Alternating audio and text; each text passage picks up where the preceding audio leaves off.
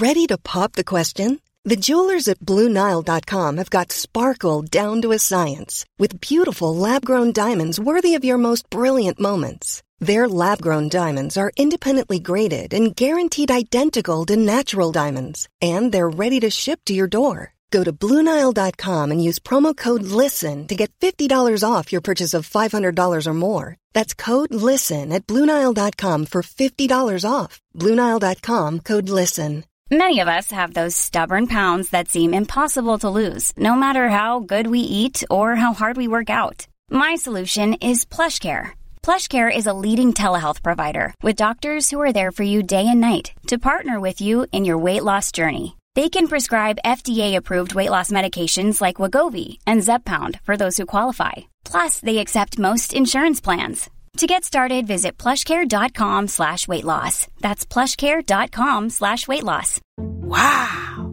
Nice. Yeah. What you're hearing are the sounds of people everywhere putting on Bombas socks, underwear, and t-shirts made from absurdly soft materials that feel like plush clouds. Yeah, that plush. And the best part? For every item you purchase, Bombas donates another to someone facing homelessness. Bombas. Big comfort for everyone. Go to bombas.com slash ACAST and use code ACAST for 20% off your first purchase. That's bombas.com slash ACAST. Code ACAST.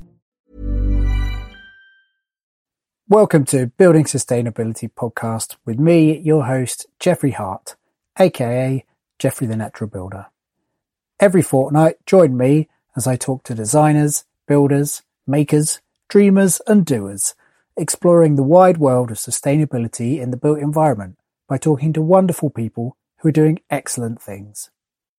Hello and a very warm welcome to Building Sustainability. We are back after a little break and we have got some delightful conversations lined up for you.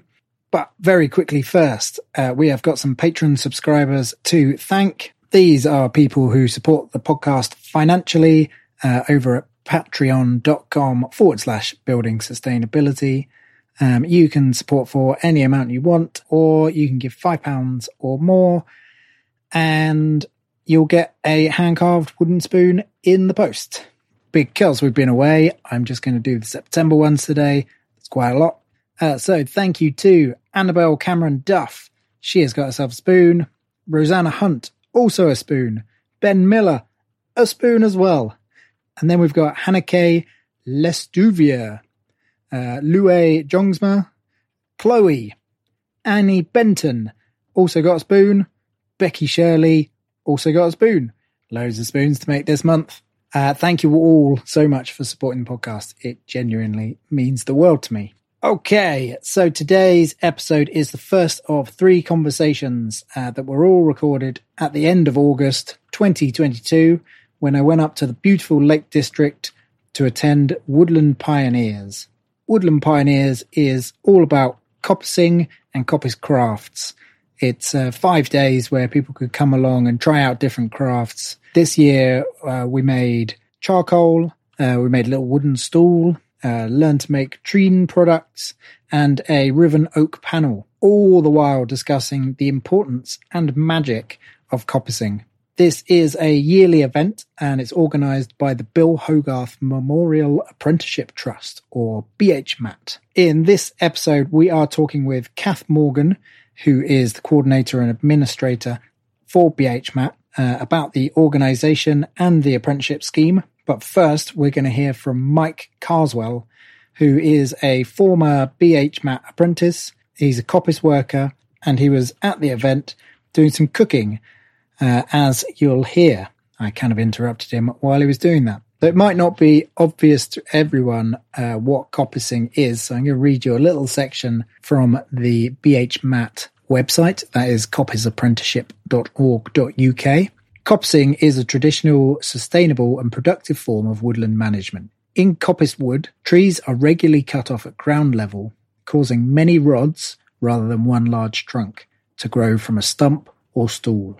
The rods that grow from the stool are straight and long and can be used for many crafts and products. Most of our native species will coppice well. A coppice wood is cut on a cycle which can be anything from 5 to 30 years depending on the size of the poles required. Coppicing is great for wildlife as it allows light into the woods, causing a burst of growth and flowering of the woodland plants, increasing the diversity of species and creating a variety of vegetation heights within the wood. A coppiced woodland will encourage a wide diversity of insects, plants, and animals to flourish, such as woodland edge butterflies. In a derelict coppice woodland, many of these species are likely to disappear.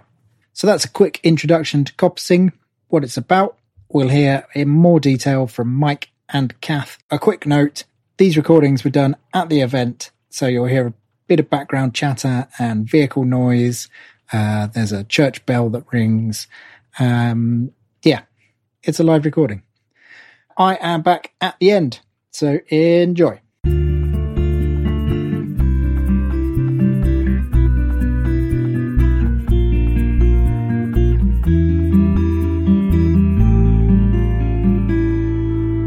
So I'm Mike Carswell. I'm a coppice worker, and professional coppice worker now. I'm a graduate of the Bill Hogarth apprenticeship scheme, and I now live in County Wicklow in Ireland after completing the apprenticeship.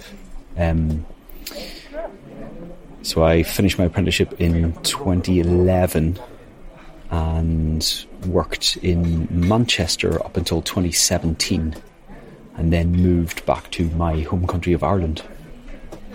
And I've been there since. Nice. And what what um, what brought you to the the apprenticeship? So um, I so I grew up in Northern Ireland, and then I moved. I studied music, um, and I went and did a music degree in Salford University in Greater Manchester, and after that, I I'd, I'd studied music for six years by that point, and I was burnt out. As much as I love music, it was intense, and I kind of ended up kind of hating certain aspects of music by the end of it. Didn't touch my guitar for two years after I finished my degree. Just kind of a bit sad. Mm, really? Yeah, but um, kind of through that now.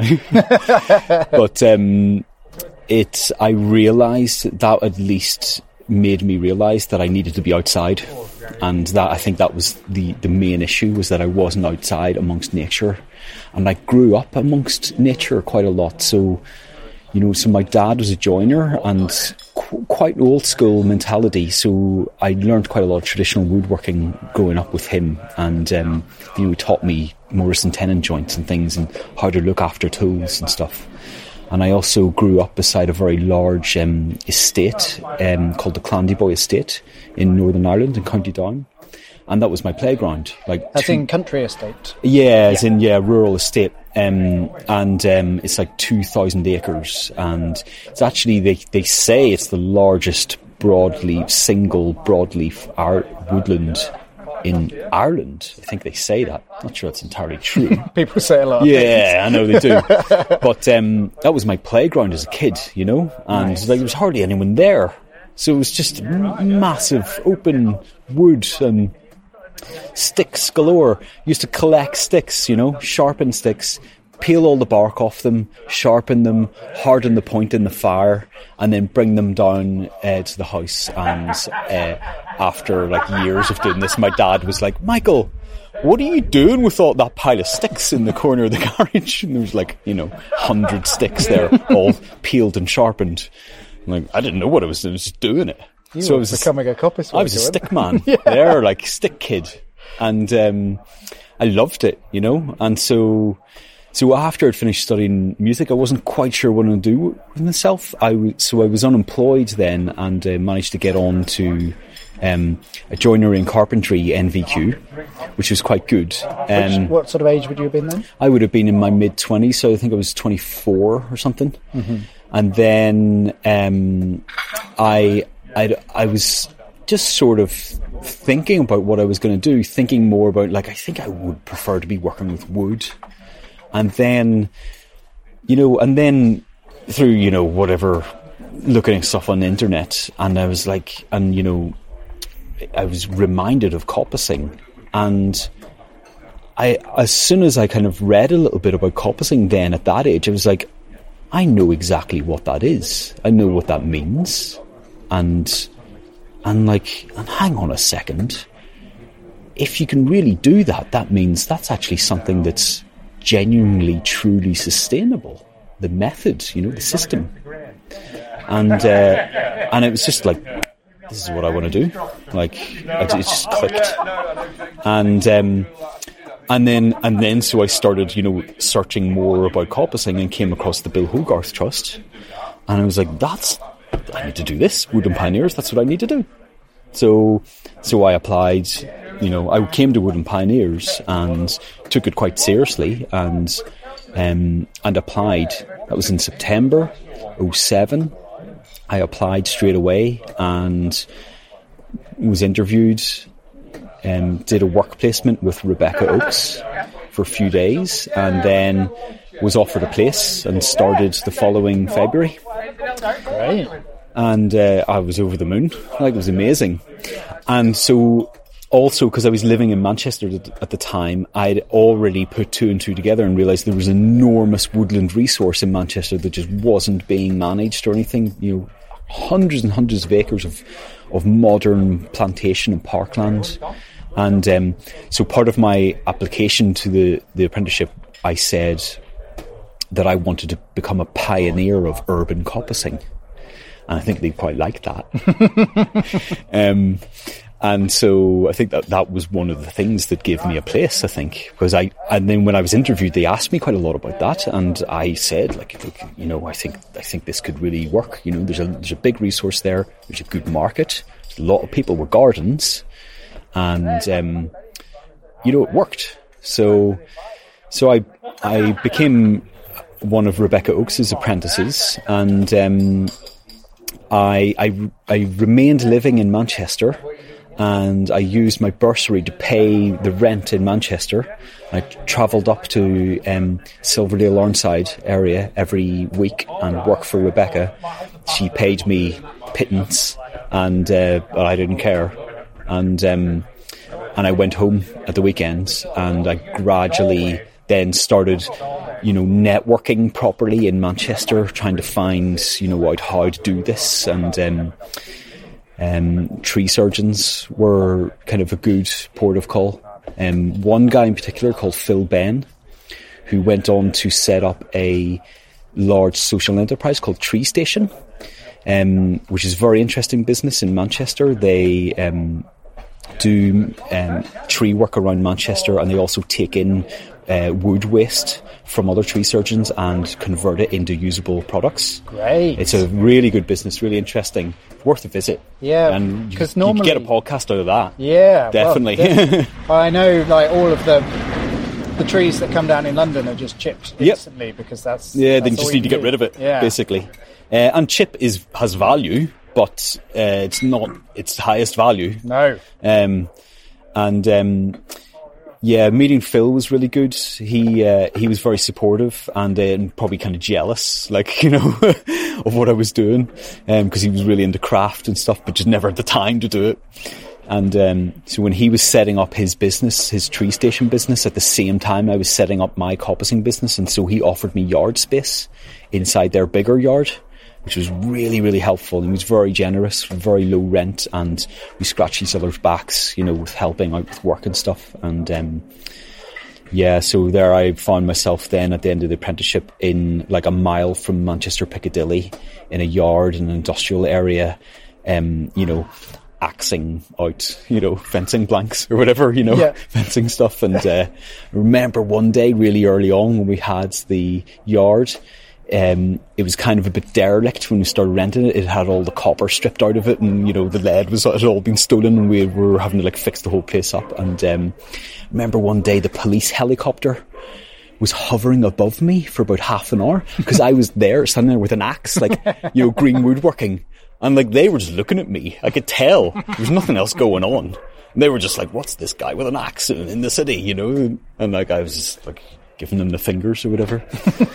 but uh, it was quite funny, you know. So like, um, because it was kind of a bit of a, a novelty in the urban area, it became like word. It was really good for like word of mouth building business because you know when people found out about me, they were like, "Oh, this is really interesting," like you know, and um, and it's it was really good with spreading awareness of woodland management stuff as well because you know I was cutting, you know, went from working for Rebecca, we were doing a lot of coppice restoration on National Trust sites, and they were open to the public the whole time. You know, we are felling trees right beside public footpaths and stuff. You know, carefully, obviously, and insured and qualified and everything.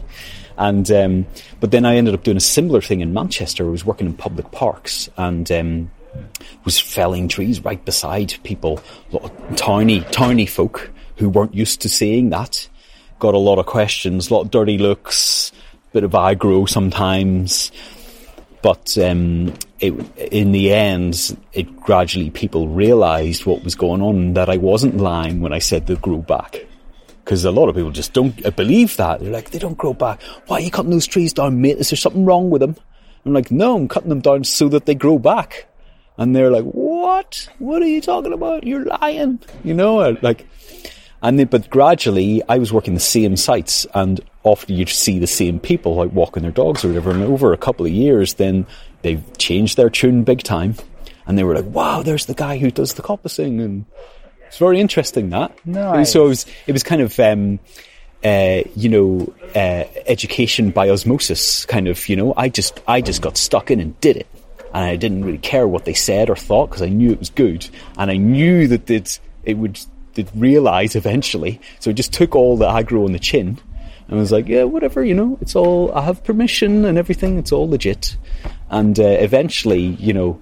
It worked out really well, and then people started asking me to do volunteering with me and stuff like this, and um, yeah, it was really good actually. I really enjoyed it, but city life was hard and I really started to feel it on my body and and psychologically as well. Yeah. Stress and you know, like my yard was two miles from my flat, and I'd leave at quarter past seven, and I'd join a traffic queue, and it would take forty five minutes to drive two miles, and like, you, you know, and yeah, I could cycle some days, but like, you can't you can't cycle with a chainsaw or whatever. Just it's Yeah. not realistic. Um, so I'm, I'm cu- conscious. Do you need to? Yeah, you can keep talking. Okay.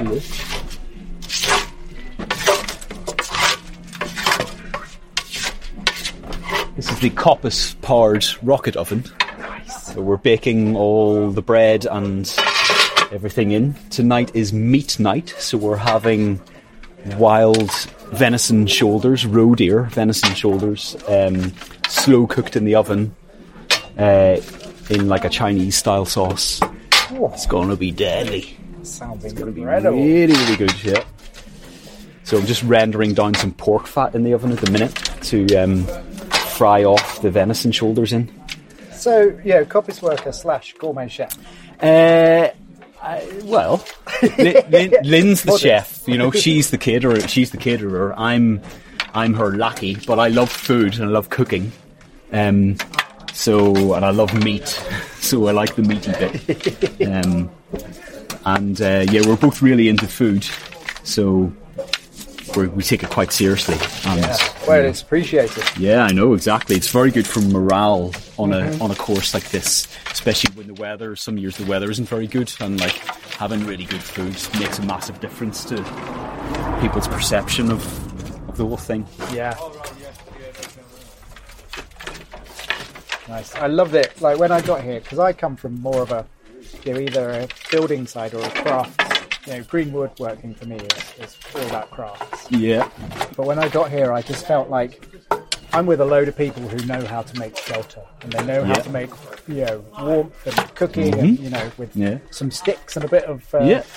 bit of tarp and a bit of infrastructure. Like, yeah, and it doesn't take much. Um, you just need a little bit of creativity and just and a bit of confidence. yeah, a bit of experience, and then oh, yeah, you can make a lot out of very little. Yeah. can't you? and that's kind of the nature of the beast. That's kind of the nature of coppicing in a way. Because dude, a lot of people they just look like a that's just a pile of sticks. And like it's not just a pile of sticks. It's it's my livelihood. yeah, it's opportunity. Yeah, yeah, and opportunity to create really nice things. And people are sometimes shocked by like what you can do with a stick. Yeah. I call Yeah. it stick tech. You know, like building things with sticks, and like sometimes like here's how I keep the uh, the oven door nice and tight. Here's a It's little stick. stick. stick jammed in it. Yeah, a little bit of hazel. Brilliant. Yeah, that's how it works. So, um, ooh, look at that. Get some sizzle.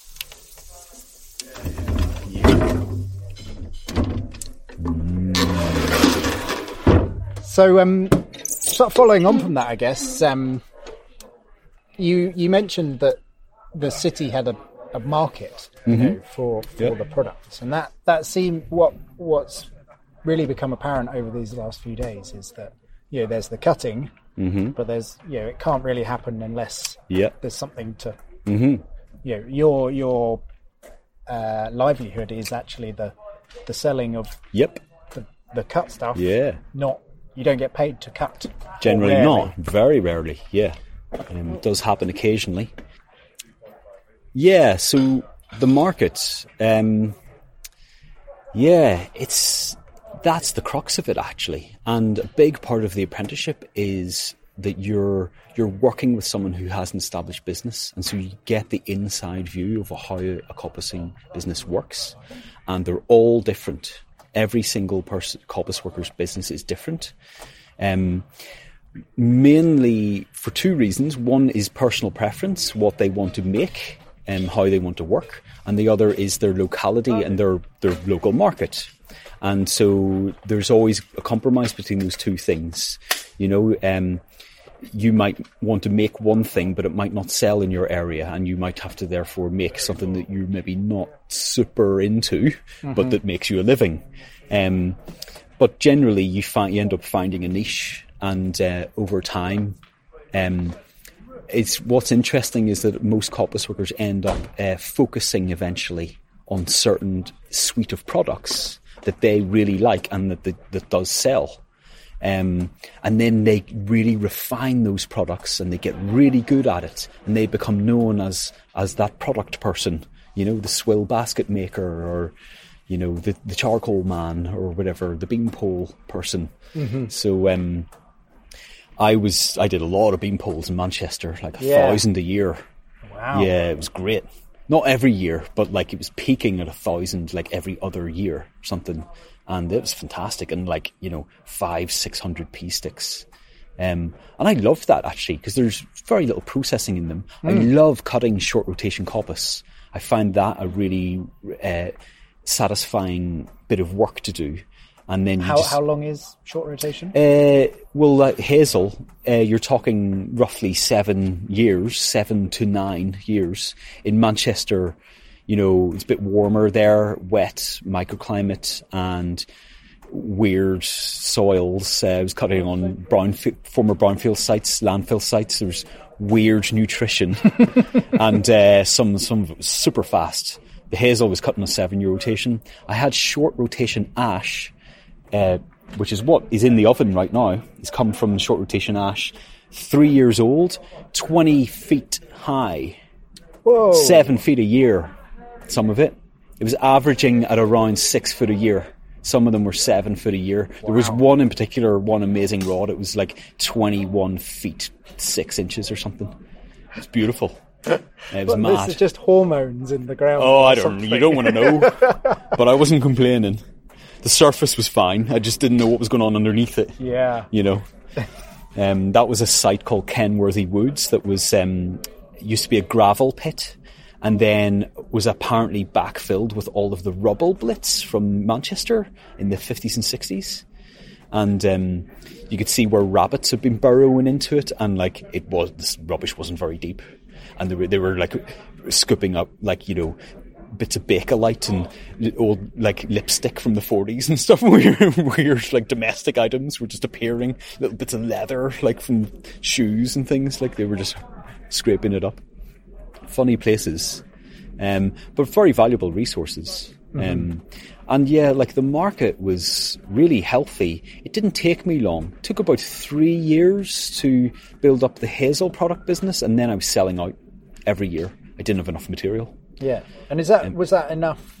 Yeah, a thousand bean poles. Is that enough to sustain you? No, no, no, no. I mean that that was kind of like the pocket money out of the hazel, and then the the better money was coming out of you know making hazel hurdles and her woven hazel panels, and um, you know that was although you need to be very good at making them to make good money out of hurdles. You need to be quick. You need to have good material.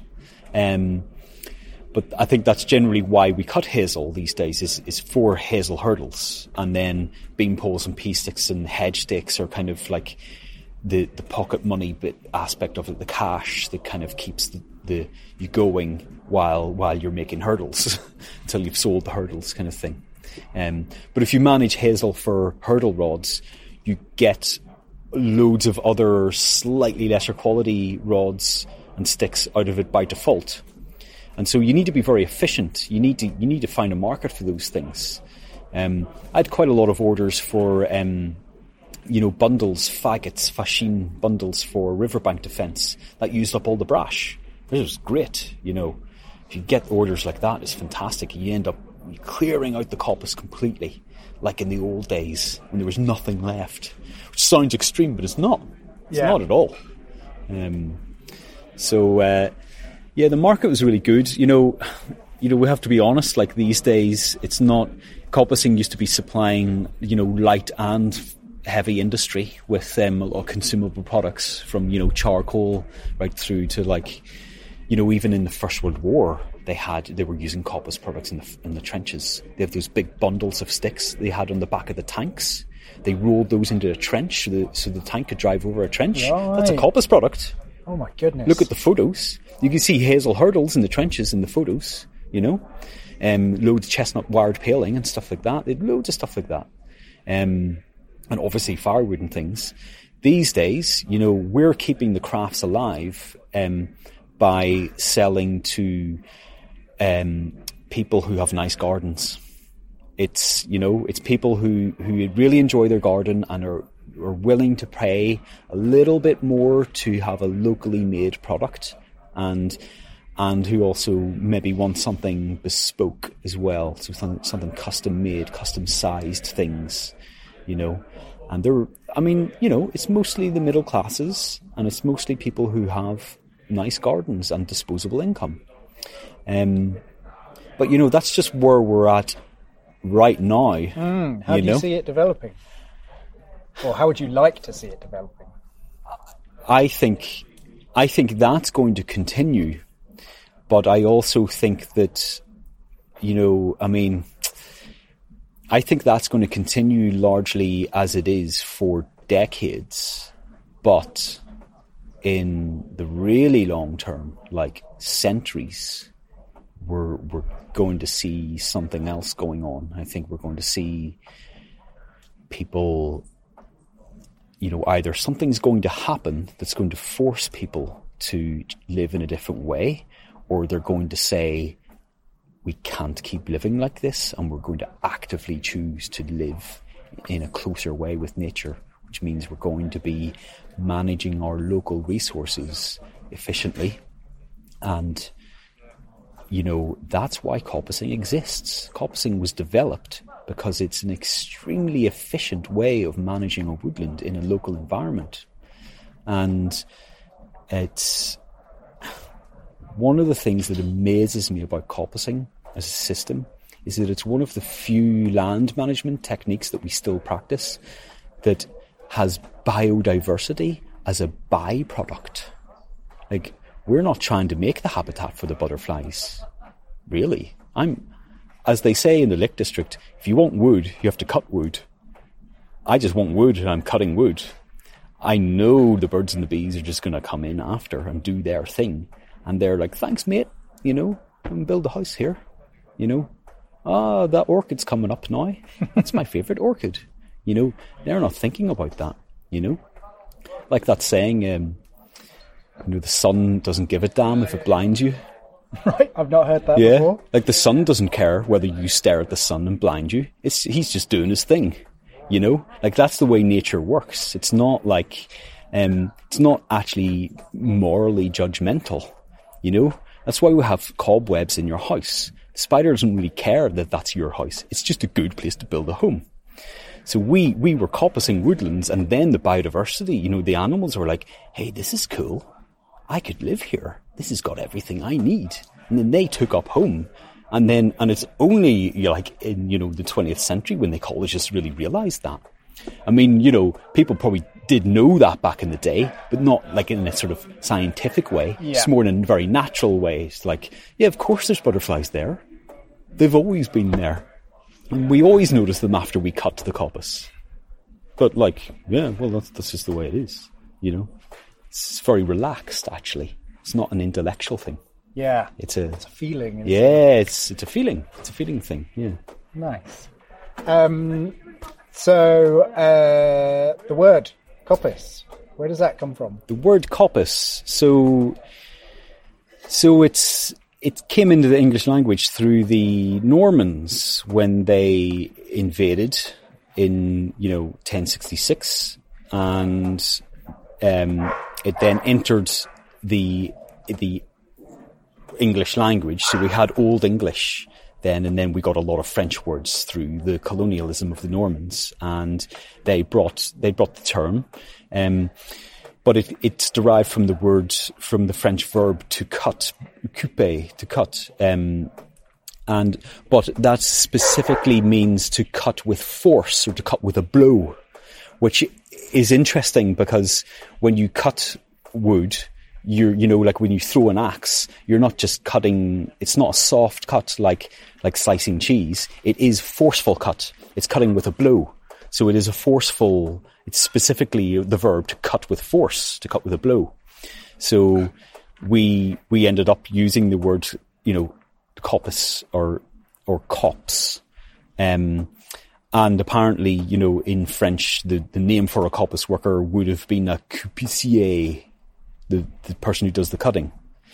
And and they also use the word taille, which is um, a cutter or a cutting, and um, that's the root of our word tailor, Aha. the cut cloth person who cuts cloth.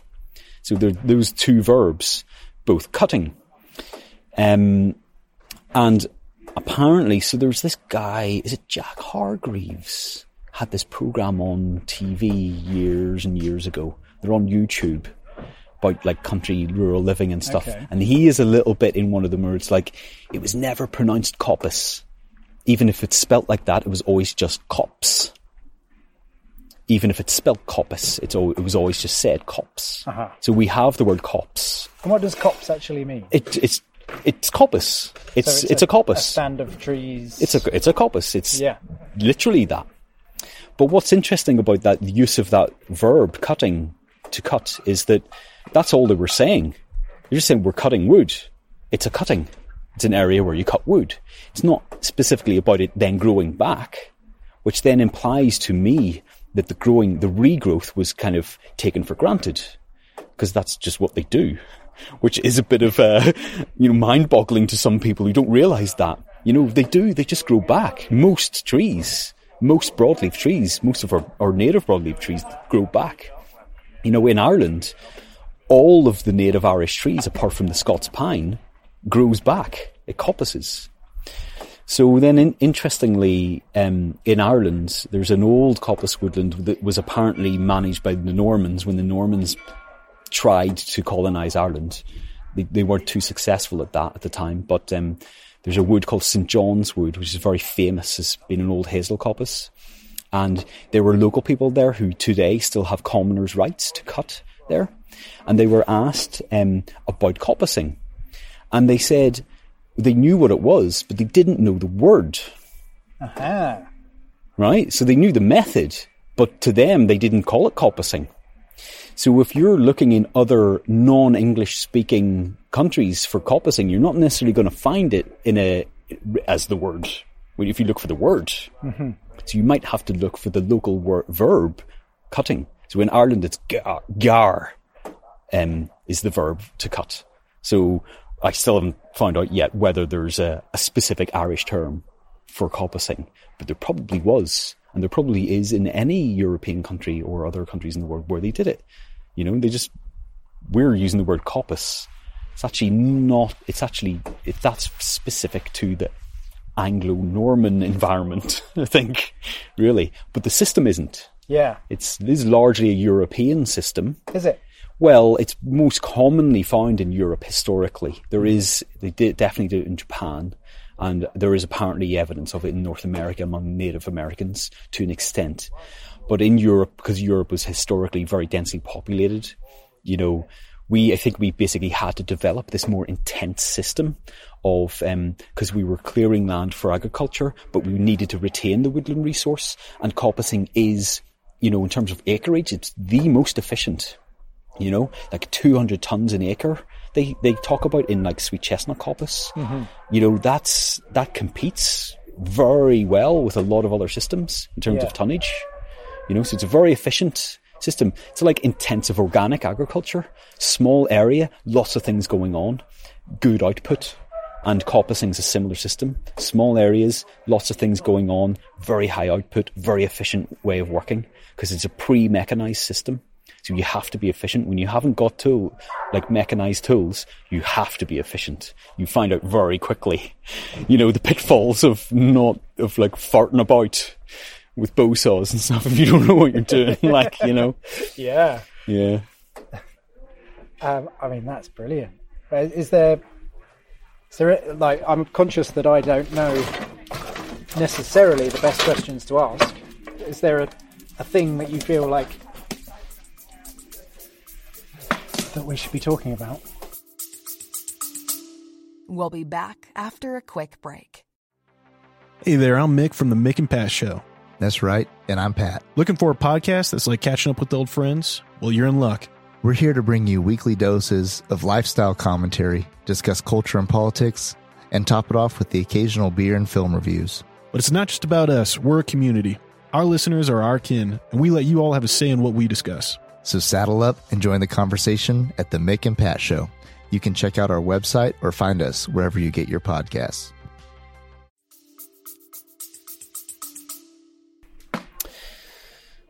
Uh, there is something. It's slightly controversial. I like controversy. Carbon. Uh huh. Carbon's the big bad boy. But all organic life on the planet is made out of carbon. And we're kind of being pushed into demonizing carbon in a certain way. And I think it's, I actually think it's scientifically inaccurate. Because here's the thing good methods of land management, which are largely traditional, all have both biodiversity and carbon sequestration as a byproduct. And so, if you're basically, if you're doing the right thing, you get the good byproducts by default. If you want wood, you have to cut wood. And wood is probably our more, most useful material. There aren't many materials on the planet that are more versatile than wood. And in fact, I don't know if there is one, really. And it's not, you know, there's a carbon cycle, and we need to be working in the right way with the carbon cycle, not thinking about zero carbon. I, I'm actually pro carbon, but I but I want it to be good carbon, you know.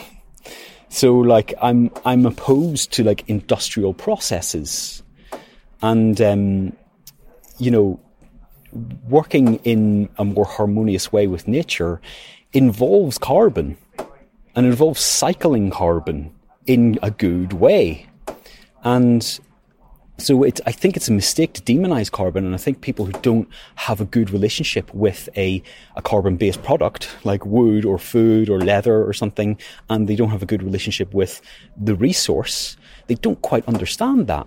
I think, you know, town folk, no offense, but they're, they're not quite getting it, I don't think. And, you know, in the media are just like, they're just all over the place.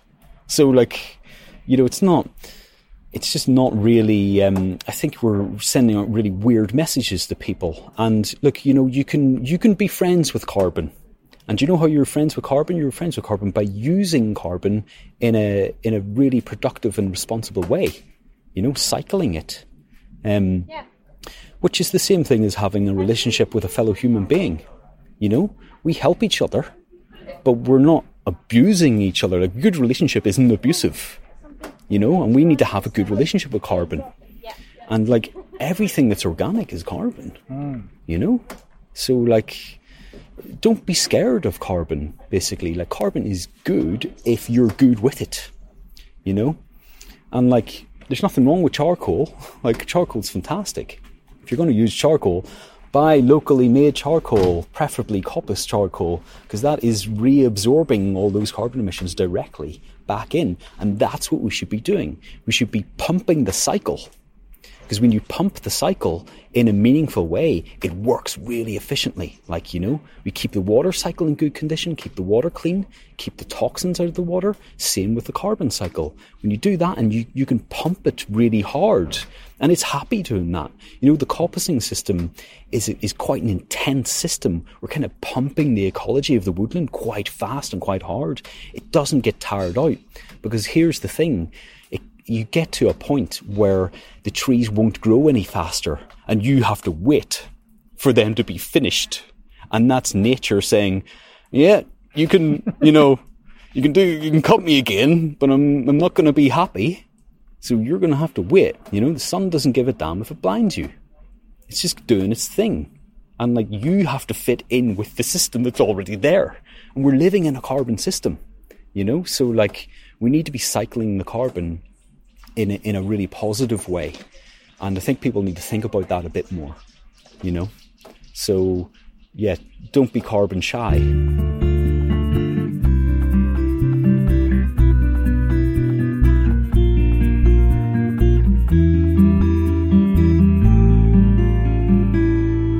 Uh, my name's Kath Morgan, and I am the sort of coordinator for the apprentices on the BHMAT apprenticeship scheme. That's Bill Hogarth Memorial Apprenticeship Trust scheme. Okay. So that's me. Excellent. And who was uh, was Mhm. this memorial? Yes, Uh, yes. so who was Bill Hogarth? Bill Hogarth was um, a coppicer, a really well known and talented coppicer in the in Cumbria, um, and he was very. Coppicing was, you know, there was a lot of coppicing in Cumbria. A lot of the woodlands in, in Cumbria were coppiced a long time ago. And when plastics came in, um, a lot of coppice um, items weren't used. You know, they were replaced by plastic. But then in the 80s, there was kind of a resurgence of interest in coppicing. And Bill was, I never met Bill, unfortunately. I would have loved to have met him, but he was really keen on training a new, uh, a new generation of coppice workers. He was really, really generous with his time. And our, one of the, well, she's, she's now retired as chair, but Rebecca Oakes worked with Bill and quite a few people, um, who were at his funeral had worked with him and wanted to carry on this idea that, you know, we would train coppice apprentices. And they decided in Bill's, you know, name, in Bill's memory to set up this apprenticeship trust. And basically we've got two aims. The first aim is to get more woodlands coppiced. And the second aim is to train, um, like I say, a new generation of coppice workers. So a lot of work went into setting that up. I wasn't involved right at the start, but there was a, you know, a core of people who sort of worked out how one would go from not knowing much to over three years learning more and setting up their own business in year three. So, um, yeah, charitable status was granted, I think, in 2001. And then in two, I think it was 2003, give or take a year. and again, I wasn't with BHMAT at this time, but we've, they ran the first Woodland Pioneers. So Woodland Pioneers is a week long course. It's an introduction to coppicing course. It's run for, I mean, it's run for anyone who's interested in coppicing. But we also ask if anyone's interested in the apprenticeship scheme that they come on the week course. It's a brilliant introduction to coppicing and to the trust and to what we do. Um, and it's, and it helps us as well meet potential apprentices. And it, we've just found that, that that week is a good amount of time for people to I mean, either just come and enjoy it for the week or to come and enjoy it for the week and then, you know, really get interested in coppicing. So that's the first thing people do if they're interested, come on that week's course. Oh, last night, the uh, the apprentices were, were giving a talk, and I think everyone started with, "Well, I came on Woodland Pioneers and knew I had to do it." Yeah, yeah, yeah. It is. It is a lovely week. It's a smashing week. Yeah. Um, and so, what's um, the apprenticeship? How does Hmm. that How does that work? It's a three-year apprenticeship, and ideally, I'll come on to the next bit in a minute. But ideally, an apprentice is placed with a a sponsor, a main sponsor, who is a coppice worker who has their own coppicing business, and it's a three-year apprenticeship scheme, and it's structured so that oh, in the first year, the apprentice learns the basic coppicing skills. So, you know, learns to use a chainsaw, learns about, uh, you know, the woodland and what to cut and what, what standards you would leave and look, seeing timber and, you know, seeing sort of the trees and thinking what you could do with them and sort of naming trees and things like that. So they learn about, begin to learn about coppicing. Uh, they begin to learn about how a coppicing business works because it's very seasonal in nature. And they also sort of have a go at lots of different crafts. The idea is that in the first year, you kind of have a go at lots of things that you're interested in because Bill actually in his in his book Bill Bill lists a hundred products from cut Wow. coppice. Yeah, yeah, yeah, yeah. So and not everybody does every product. So in the first year, it's about well, you know, and and you're an apprentice is with a sponsor who may be, you know, maybe producing a lot of hazel hurdles, but may not be doing cleft oak, you know. So we like the apprentice to sort of learn what they can from their main sponsor, but then it's about going and looking at all the other crafts as well and seeing where you want to go. Some kind of do what their sponsor does and, and you know, but others go a different way. So first year is all about learning, you know, lots of lots of different crafts to see where you want to go.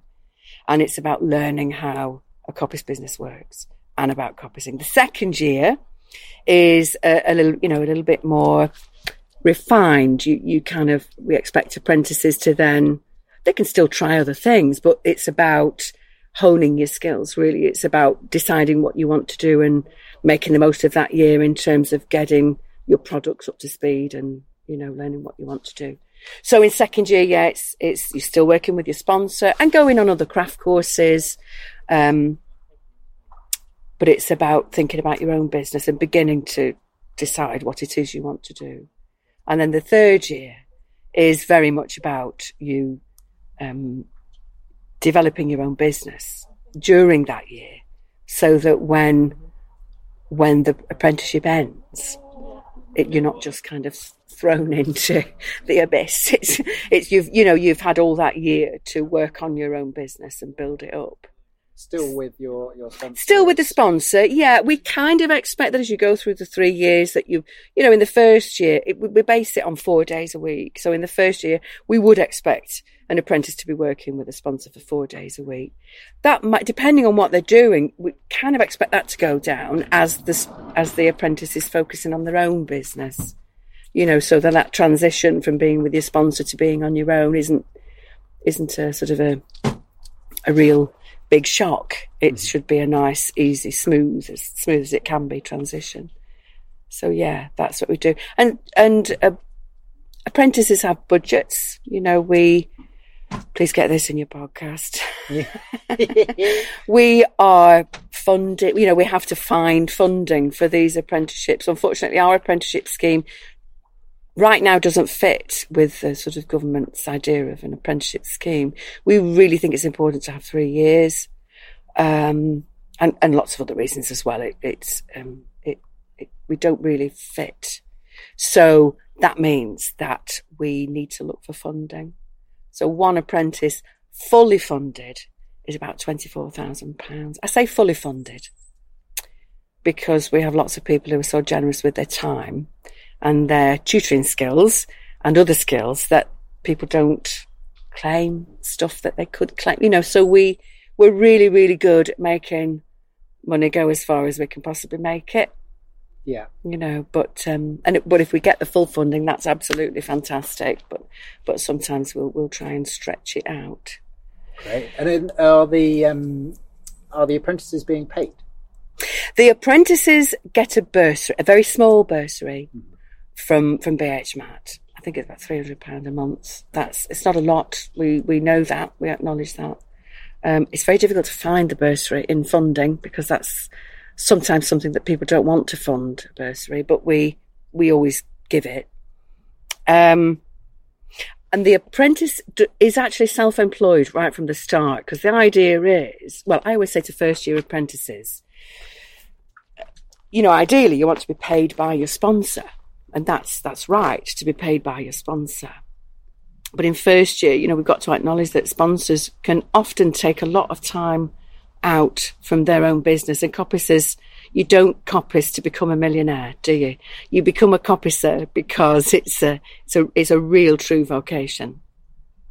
So it doesn't bring in lots and lots. You know, some people do. Lot, well, you know, you can make it viable, can't you? But but yeah, there's often not a lot of extra pennies. So I, would say to if, if money is your focus, you'd probably go. You wouldn't coppice, would you? That's very, very true. So with, with, with apprentices and sponsors, it's very difficult for us to say, right, sponsors, you've got to pay your apprentices because coppicing up and down the country is completely different. You know, some people, particularly in the northwest and in Cumbria, you can get paid to restore an old coppice. But you know, Twiggy, for example, down Manchester way, she doesn't get paid anything for restoring an old coppice. So to then ask that person who's not, you know, not made any money from cutting to then pay an apprentice as well, we wouldn't, well, we wouldn't be able to work. That's not, that's not viable. So, uh, so, you know, I always say to apprentices, make yourselves useful as soon as you can. Because as soon as you are upping the productivity of your sponsor, then it's absolutely right that your sponsor pay you. But if your sponsor's losing productivity because they're taking time out to train you, that's a bit more difficult.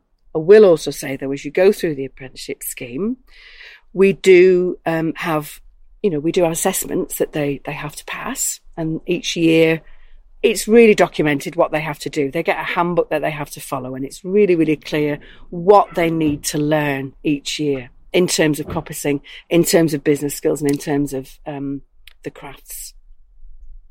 So, um, and two of those assessments are demonstrating. So we, we expect our apprentices to demonstrate and do shows because that's how the word gets out. And the, the, there is a third year practical assessment, which is teaching. So we do, you know, th- those two, those are two really important parts of, of the scheme really because demonstrating gets the word out and teaching is a, as well, one, it teaches other people the skills, but it's a good, you know, it's a good thing to do really in Yes, terms it- of it both it, it consolidates all the uh, the knowledge in your head when you have to try and explain it clearly. yes, but yeah, also yeah, it's passing on. It's the Yeah. whole spirit of the, the. It's not a foundation. trust. Trust. Yeah, So It is. It's the whole spirit is. of the trust. absolutely. So they've got to be there, haven't they, for for disseminating all that fantastic information? Yeah.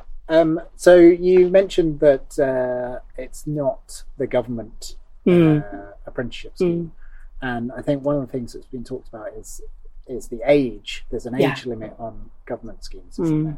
there? There used, to, yeah, I'm not quite sure if that still exists. I don't know. I'd have to look into that, and I, I, I was before this course, and I will have another little look at that. Um, but yeah, they tend to be age. They tend to be sort of 18 to 24. Well, to be honest, the vast majority of our apprentices have started after the age of 24. So that we don't look at age really. We look at the sort of the, the connection to the, the wish to coppice. You know, we look for that enthusiasm, that motivation. Also, you know, well, I was going to say, you've got to be ready to uh, work hard as well. You know, people come on this week and it's a beautiful week. There's so many lovely people around, um, and it gives such a wonderful view of coppicing. And coppicing is fabulous, but you know, it's not three years of woodland pioneers.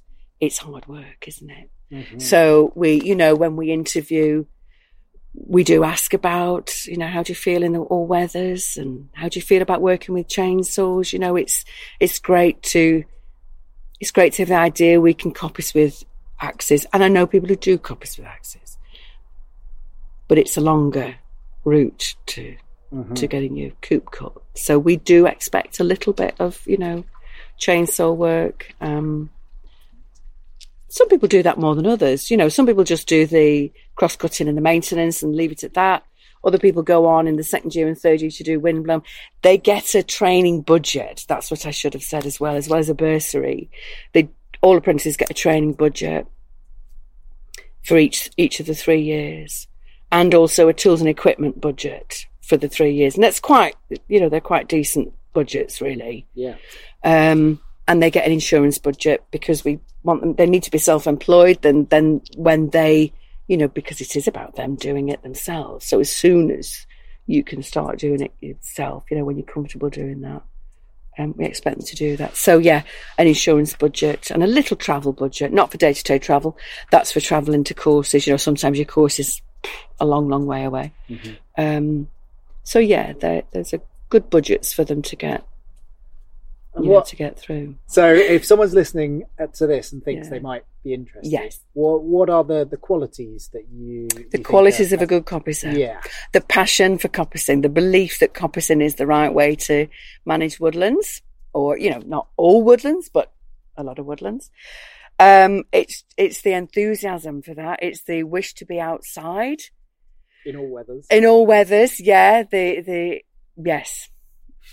to be okay with the rain. We have many conversations about at what point do you call it a day and go inside. People have got varying degrees of what they can cope with. But yeah, outdoors and just a love of nature, a love of, um, you know, a wish to keep heritage skills go- going because a lot of the crafts that are associated with coppicing, well, I'm ha- really happy to say that, you know, in my time with the trust, these crafts are coming back in into in, not into fashion, but you know they are people are being interested to get in these crafts. Mm-hmm.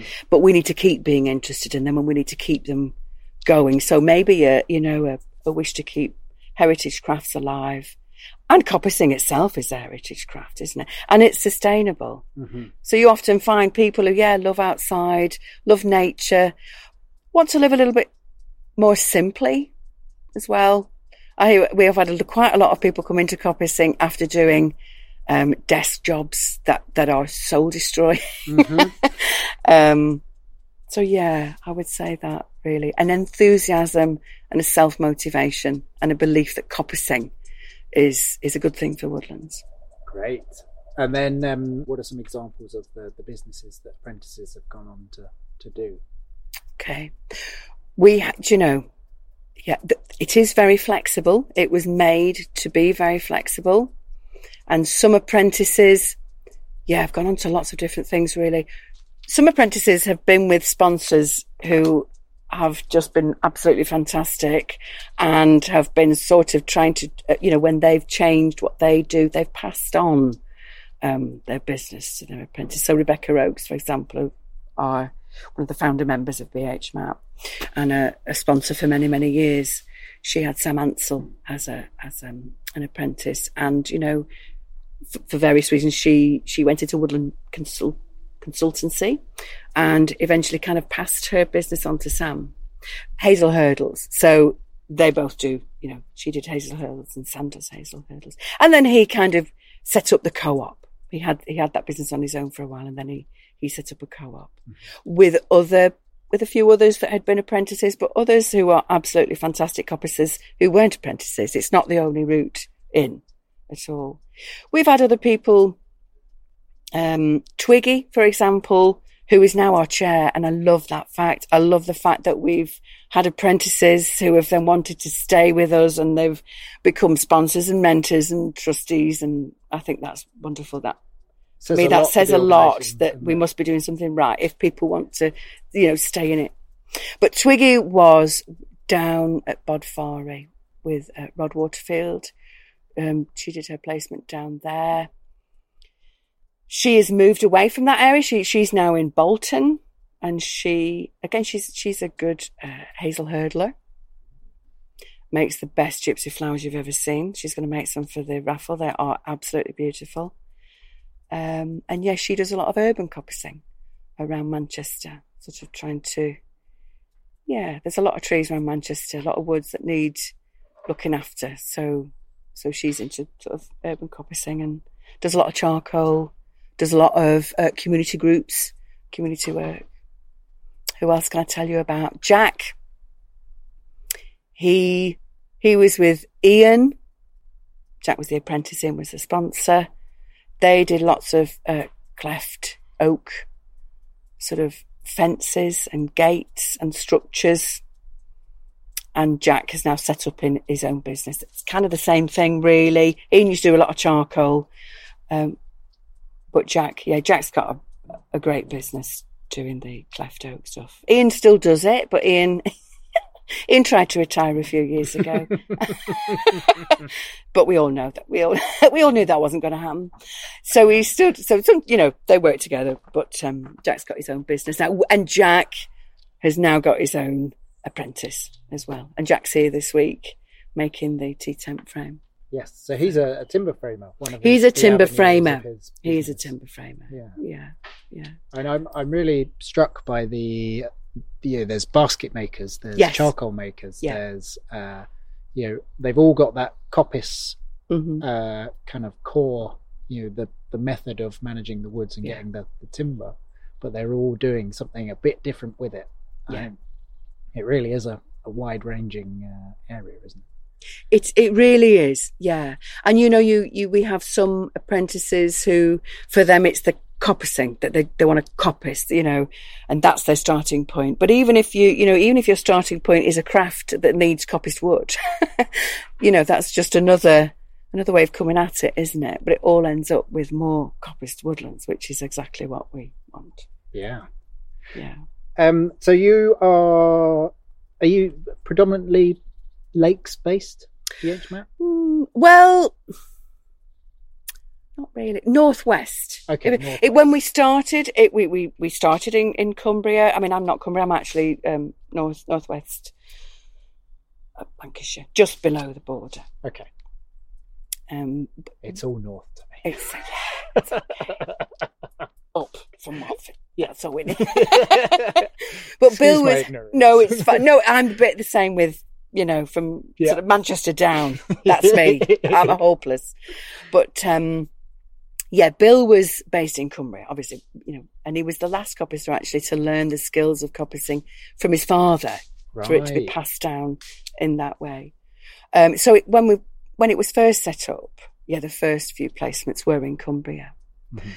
but then we have slowly cracked out, and we've had you know Twiggy's now. A, well, Twiggy did her apprenticeship down in Wales, North Wales, and now she's in Bolton, sort of Manchester, Bolton area. And you know the co-op is almost in Cumbria, but they're Lancashire. And we've also had Tim Davis, who'll be here later in the week. He's he did his apprenticeship scheme up in the northeast, so we've kind of, you know, we've stuck our noses in there as well. Mhm. And our latest apprentice, Shannon, will be based in the northeast. And we've also had somebody in Scotland, so we'd be, I think we'd be happy to support, you know, anyone from from the northwest, really, because the Smallwoods Centre, the Smallwoods Yeah. organisation based at the Greenwood Centre in Telford, they run the scheme nationally. Okay. So they have That- sometimes have was my next placements. Yes, they have placements down south, and actually, right at at the moment, they are looking for two for two apprentices. But then it's the same scheme. They run it slightly differently, you know. It's it's up to them how they kind of roll it out, but it's the same scheme. They they end up with a you know Bill Hogarth coppice diploma after three years, and yeah, yeah. But they're sort of I know they've had sort of Devon and Wiltshire and Derbyshire. I think I think Derbyshire is one of the places that they they have at the minute Great. open.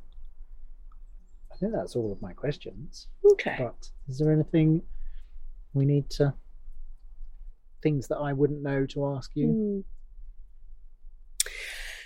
I suppose one thing I'd want to say, just talking about the funding, if anybody listening has got any idea of where any money could be got at, that would be wonderful. I mean, I often write funding bids and Rebecca writes, but the people who are writing these, we don't, uh, we're fine at writing funding bids, but it's, it's always a scrabble of, right, who do we ask now? There are some fantastic trusts that have given us um, amazing, you know, amazing um, funding grants, but but yeah, it, it's always a it's always a struggle. That's sadly that's that's the struggly bit really. Yeah, is, is finding the money to cover. So if anyone's got any idea of anywhere that I could kind of think, oh, I'll ask them. Any trusts, any foundations, any charities that give grants. Get in contact. Get in contact and just give me an email or give me a website to look at. Because sometimes people say something to me, like someone's just said one to me, and I've, well, I've never heard of those. Well, I'll have a look. That sounds great. So, any tips on where to look? Great. Gratefully received. And what's your website? Our website is, well, if you just Googled BHMAT, all uppercase, that would work, or the Bill Hogarth Memorial Apprenticeship Trust, or I think our email is info at coppiceapprentice.org.uk. Great. That's brilliant. Thanks, anybody, for any tips at all.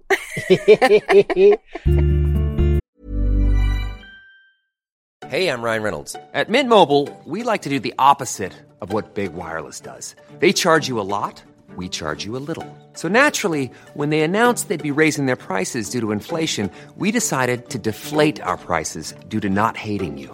That's right. We're cutting the price of Mint Unlimited from $30 a month to just $15 a month. Give it a try at mintmobile.com slash switch. $45 upfront for three months plus taxes and fees. Promo for new customers for limited time. Unlimited more than 40 gigabytes per month. Slows. Full terms at mintmobile.com. Millions of people have lost weight with personalized plans from Noom. Like Evan, who can't stand salads and still lost 50 pounds. Salads generally for most people are the easy button, right? For me, that wasn't an option. I never really was a salad guy. That's just not who I am. But Noom worked for me. Get your personalized plan today at noom.com. Real noom user compensated to provide their story. In four weeks, the typical noom user can expect to lose one to two pounds per week. Individual results may vary.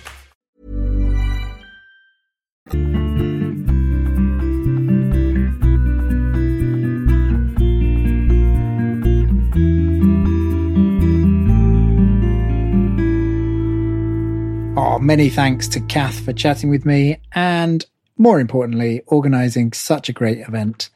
Uh, I shall be trying my very best to return next year. Um, and of course, thanks to Mike as well for letting me interrupt his busy day cooking up delicious food all week. There are various links in the show notes, the BHMAT website. There's a beautiful Woodland Pioneers video that was made a few years ago. There is a link to that Jack Hargreaves talks about coppicing YouTube that Mike talked about uh, that is really worth a watch, and it's it's quite dated in its. Uh, he describes everyone as a man. Uh, it's slightly jarring, but yeah, definitely worth a watch anyway. Link to Tree Station in Manchester. Uh, also put a link to Coppice Conversations, which was a short podcast series um, about coppicing that was done, um, and the Coppice Association Northwest. Link to their website. If I can think of any others in the meantime, I will pop them in the show notes. All right. That is it from me. Thank you for listening. And there will be two more episodes recorded at the Woodland Pioneers out at the same time as this. So head on over and listen to those. All right. Until next time. Bye bye. When you make decisions for your company, you look for the no brainers. And if you have a lot of mailing to do, stamps.com is the ultimate no brainer. It streamlines your processes to make your business more efficient, which makes you less busy. Mail checks, invoices, legal documents, and everything you need to keep your business running with stamps.com. Seamlessly connect with every major marketplace and shopping cart. Schedule package pickups and see your cheapest and fastest shipping options from different carriers. With rates up to 89% off USPS and UPS rates. And with the Stamps.com mobile app, you can take care of mailing and shipping wherever you are. Make the same no-brainer decision as over 1 million other businesses with Stamps.com. Sign up with Code PROGRAM for a four-week trial, plus free postage and a free digital scale. No long-term commitments or contracts. That's Stamps.com. Code PROGRAM.